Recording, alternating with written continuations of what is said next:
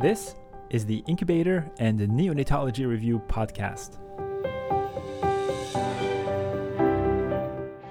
We are your study buddies for neonatology topics. I'm Dr. Ben Courchia. And I'm Dr. Daphna Yasova Barbeau.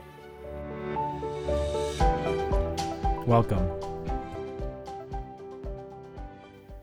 Hello, everybody. Welcome back to the podcast. Uh, Daphna, everything going okay today? Uh, so far, so good. Let's get started. Let's get started. Okay, so today is Wednesday morning. We have a couple of uh, neonatology board review questions for us. I'm going to get you started. We're still in our first week of the show. We're doing pulmonary questions, and this is question number eight from the mm-hmm. pulmonary section in the Brodsky and Martin Q&A book. So question eight is, which of the following conventional ventilator parameter adjustment would lead to an increase in mean airway pressure? So, which adjustment would you pick to increase mean airway pressure? Choice one is decrease. So, it's very simple. First of all, all the choices are decreasing something. Mm. So, the first one is decreasing the expiratory time. Choice two is decreasing the flow. Choice three is decreasing the peak inspiratory pressure, the PIP. Choice D is decreasing the positive end expiratory pressure, the PEEP. And finally, the last choice is decreasing the rate. All right, Daphna, what'd you pick? Okay, so mean airway pressure. So basically, some of these I think we can knock out right away, and then others we have to spend a little bit more time with. So basically, Definitely. you would want to increase um, any pressure, anything that has the word pressure in it to increase the mean airway pressure. So uh-huh. increasing our PIP or peak inspiratory pressure will increase mean airway pressure. So C is incorrect. And increasing the PEEP or positive end expiratory pressure will increase your MAP. So D is incorrect. Uh, increasing the flow, which is actually a a um, uh, a ventilator management that we forget about sometimes that we can even do. Um, so more flow, more pressure. Um, so that should um, we would want to increase the flow to increase mean airway pressure. And then you really have decrease in the rate or decrease in the expiratory time. Um, so decreasing the rate uh, would eventually give you more instance or decreasing in the rate would give you less instances of PIP. So that would decrease your mean airway pressure mm-hmm. um, and not increase. So E is also incorrect. So that leaves us with decrease the expiratory time. And this makes sense, A. which is choice A. This makes sense because if you decrease the expiratory time, then you would increase your inspiratory time, which will lead to more time spent at higher pressures or increasing your area under the curve in your time pressure graph um, overall resulting in an increase in the mean airway pressure.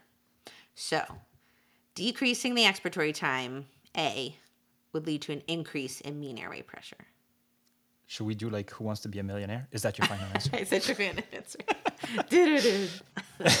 so yes, A is correct. Decreasing the expiratory time will increase your mean airway pressure. So um, let's backtrack. You've said so. Yeah, everything you've said is correct and um, and I think similarly about mean airway pressure.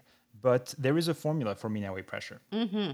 and the formula basically involves a few parameters. Mm-hmm. So you have um, it's you have the first parameter is a bit sophisticated. It's you have a constant k, and then it's your PIP, your peak inspiratory pressure minus your PEEP, times uh, I time over I time plus E time. So your inspiratory time over your combined uh, inspiratory and expiratory time. This is one variable, and then you add to that your PEEP. Obviously, mean airway pressure, in order to increase your mean airway pressure, you want anything that will bring you above PEEP, basically, mm-hmm. right? I mm-hmm. mean, mm-hmm. the more time you can spend above PEEP, the more you're increasing your, your mean airway pressure.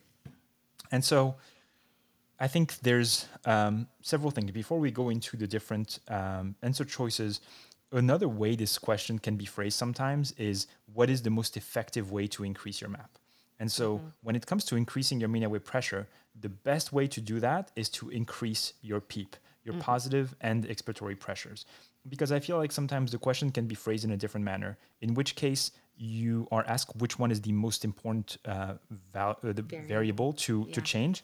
And PEEP is the one that has the most effect. And it kind of makes sense because it's present in both on both sides of that um, mean airway pressure equation.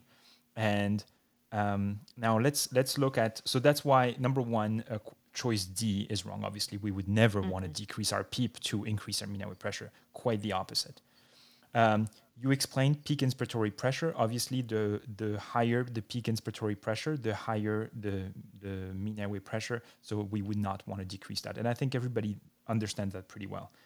Um, when it comes to flow, I think this is interesting because that's a very tricky thing. Mm-hmm. Flow is pressure, but it's not really pressure. Meaning, Right. y- your target if you're doing pressure targeted ventilation and you set a peak pressure at 20 centimeters of water you changing the flow the vent will will stop when you reach that pressure so mm-hmm. then what's the mm-hmm. what's the big deal about going up on flow well increasing flow actually allows you to reach that pressure much faster Faster. and then when you reach that pressure much faster, your I time is spent uh, more significantly at mm-hmm. targeted pressure. Mm-hmm. So, for example, let's be very gross in our numbers, but let's say you have an I time of three seconds mm-hmm. and it takes you two seconds to reach your peak pressure. So, for the first two seconds, you'll be on that upslope when the vent is trying to reach that peak pressure, and then you'll spend one second at target pressure. But if you're increasing your flow, you might reach that peak pressure within one second, and now you're spending two seconds at your peak pressure. And so that overall, because you're increasing the amount of time you spent at your peak pressure, you're increasing your mean airway pressure. Um, in terms of the expiratory time, you've you've explained this well. Um, decreasing the expiratory time because of you will effectively increase by default your inspiratory time, and again, the more time you spend at peak pressures, increase your mean airway pressure. I think from the review books, I recommend going to page 38, and uh, Dr. Brodsky and Martin have have referenced a nice graph where you can actually see sort of a, a ventilator cycle. Uh, Actually, you see two cycles, and then they've drawn on top of these all the different changes, whether you increase flow, increase PIP, increase PEEP, and it shows you all these effects on the uh, mean airway pressure. So that I think is very, very useful, um, and I recommend you checking that out. Is there anything that I forgot? No, I, I totally agree with that. I think looking at those curves is very helpful. I think it helps you in clinical management also thinking about you know the area under the curve both for oxygenation or ventilation but you know the parameters may may look a little bit different but i, I think looking at those curves would be really helpful okay I shall agree. we continue Let's go. Okay, question 13. Your question here. A male infant is born at 34 weeks gestation. At 30 minutes of life, he is observed to have grunting, nasal flaring, and moderate subcostal retractions. He is then treated with continuous positive airway pressure ventilation, CPAP. Which of the following is most accurate about the effects of CPAP? So you can tell when I'm reading the question where I would have underlined as I'm Yes, if I was taking a paper test where I would have. most accurate. Underlined. okay. So, which of the following is most accurate about the effects of CPAP? A. Increases total airway resistance. B. Increases lung compliance. C. Increases functional residual capacity. Or D. Limits gas exchange. Okay, so this this is an easy question for me. I like CPAP. I've thought about CPAP for a while. A lot. You're a lung guy, right? yeah, I I, uh, I would have answered increases functional residual capacity. So let me walk you through uh, my thought process. Number one, choice A says that CPAP uh, does it increase total airway resistance? Um, the answer is obviously no. Yeah, Um, I sure hope not. resi- right? Um, by by CP- CPAP, positive and expiratory pressure, the more you have of it, the more you're recruiting your alveoli. And the more alveoli you have recruited, the, the more you reduce your airway resistance. Um, airway resistance really uh, we will go into that, I think, in future episodes when we're looking at the, the resistance of the airway. Um, having narrowed airway is really something that can increase significantly your airway resistance. And so CPAP, by allowing the airway to remain distended, really helps decrease resistance. So, heck no. Um, choice B increases lung compliance. I found that it took me some time when I, I started learning about To the concept about of it. compliance. And uh, the way I understand compliance is how much is the volume of the lung going to comply with increasing pressures. So, um, the, the example I give is usually the party balloon reference, right? So, if you've ever blown a party balloon, you start by putting in a few uh, millimeters of air, right? And then the balloon almost like gets stuck, right? And that's a non compliant balloon. You're putting in pressure and the volume doesn't change. And then suddenly, as you reach that breaking point, then the balloon suddenly like it just inflates, and that's a huge increase in compliance. Meaning suddenly the volume of the balloon is going to change dramatically with each little increase in pressure. Okay, Like you gave So- surfactant. Yes. so increases lung compliance. Um, CPAP does not increase lung compliance. Um, if you go ahead. Yeah, I- well, compliance is really a a feature of the lung tissue itself, right? Is it's uh, is its elast or distensibility, the elasticness of of the lung, and so, um, right, it, it wouldn't change.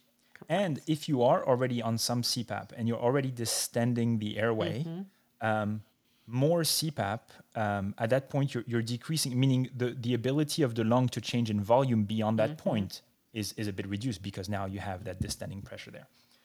And then finally, limiting gas exchange is something that I would say is incorrect because obviously the point of CPAP is to recruit as many alveoli as possible. If you recruit alveoli, you should optimize your gas exchange. So that's why I was thinking that this may not be the correct answer.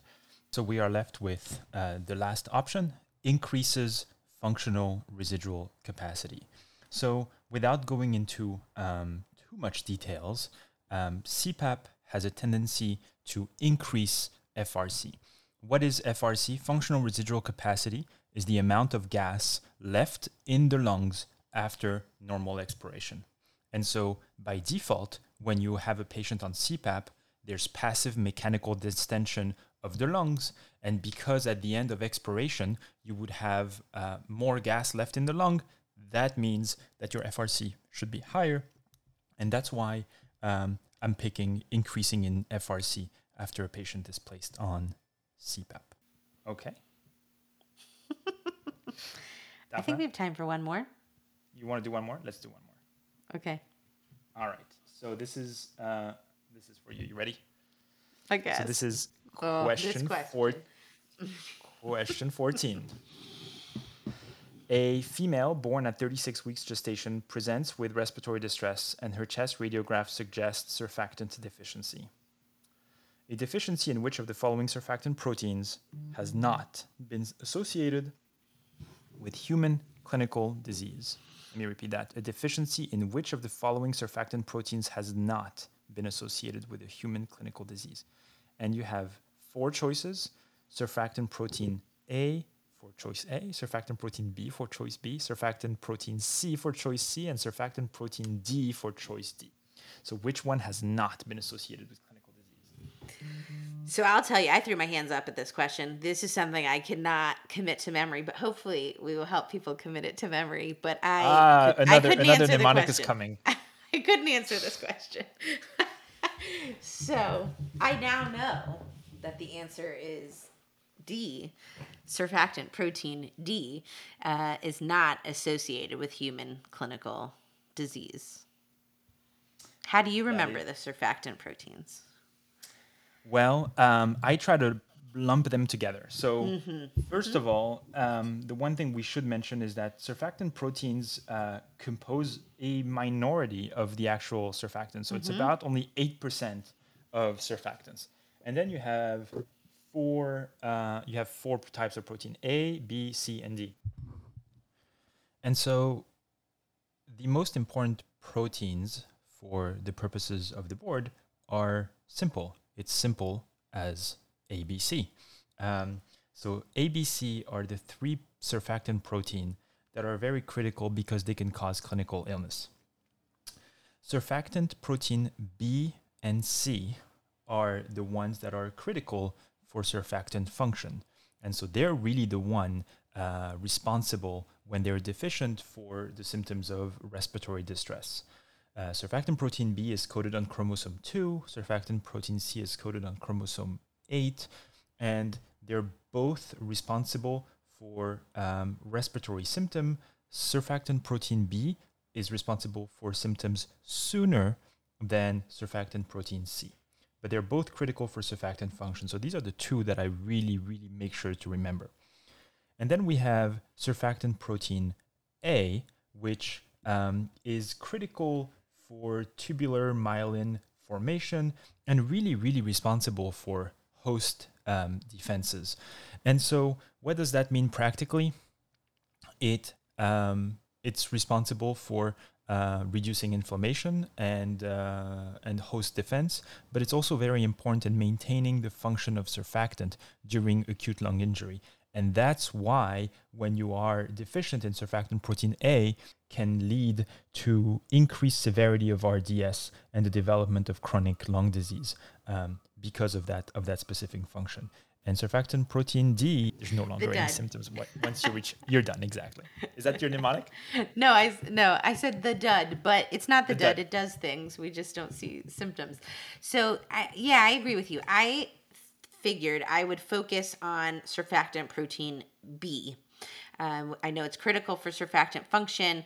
I know that with protein A, it assists with the tubular myelin formation, um, which also requires calcium. And then along with C, it helps with the surface absorption of phospholipids, but it does both of those things um, instead of just one of those things. Um, like you said, severe respiratory failure after birth, poor response to exogenous surfactant, frequently requiring transplant. Um, those children with partial deficiency um, frequently have chronic interstitial lung disease in childhood. And then I remembered, like you said, it's secreted um, you said it's found on chromosome 2 so b is found on 2 that's easy for me to remember. It's secreted by type 2 cells um, so type 2 chromosome 2 letter b um, and again that it was the predominant um, surfactant protein in in the respiratory distress that we see. A is a little milder c is a little bit later so those are the things I felt I could commit to memory. Yeah. And then the other thing I wanted to mention is that all of our, surpa- our surfactant um, products um, contain surfactant proteins B and C, but not A or D. So I thought that was interesting as well. Okay. Um, anything else to add? I think that's all we've got time for. All right. See you tomorrow, Daphna. Thank you for listening to this episode of the Incubator and Neonatology Review podcast. If you like our show, please leave us a review on Apple Podcast or Spotify. We would love to hear from you, so please feel free to reach out to Daphna and I via email by sending your messages to nicupodcast at gmail.com. You can also message the show on Twitter at nicupodcast. Thanks again for listening and see you next time. This podcast is intended to be purely for entertainment and informational purposes and should not be construed as medical advice. If you have any medical concerns, please see your primary care practitioner. Thank you.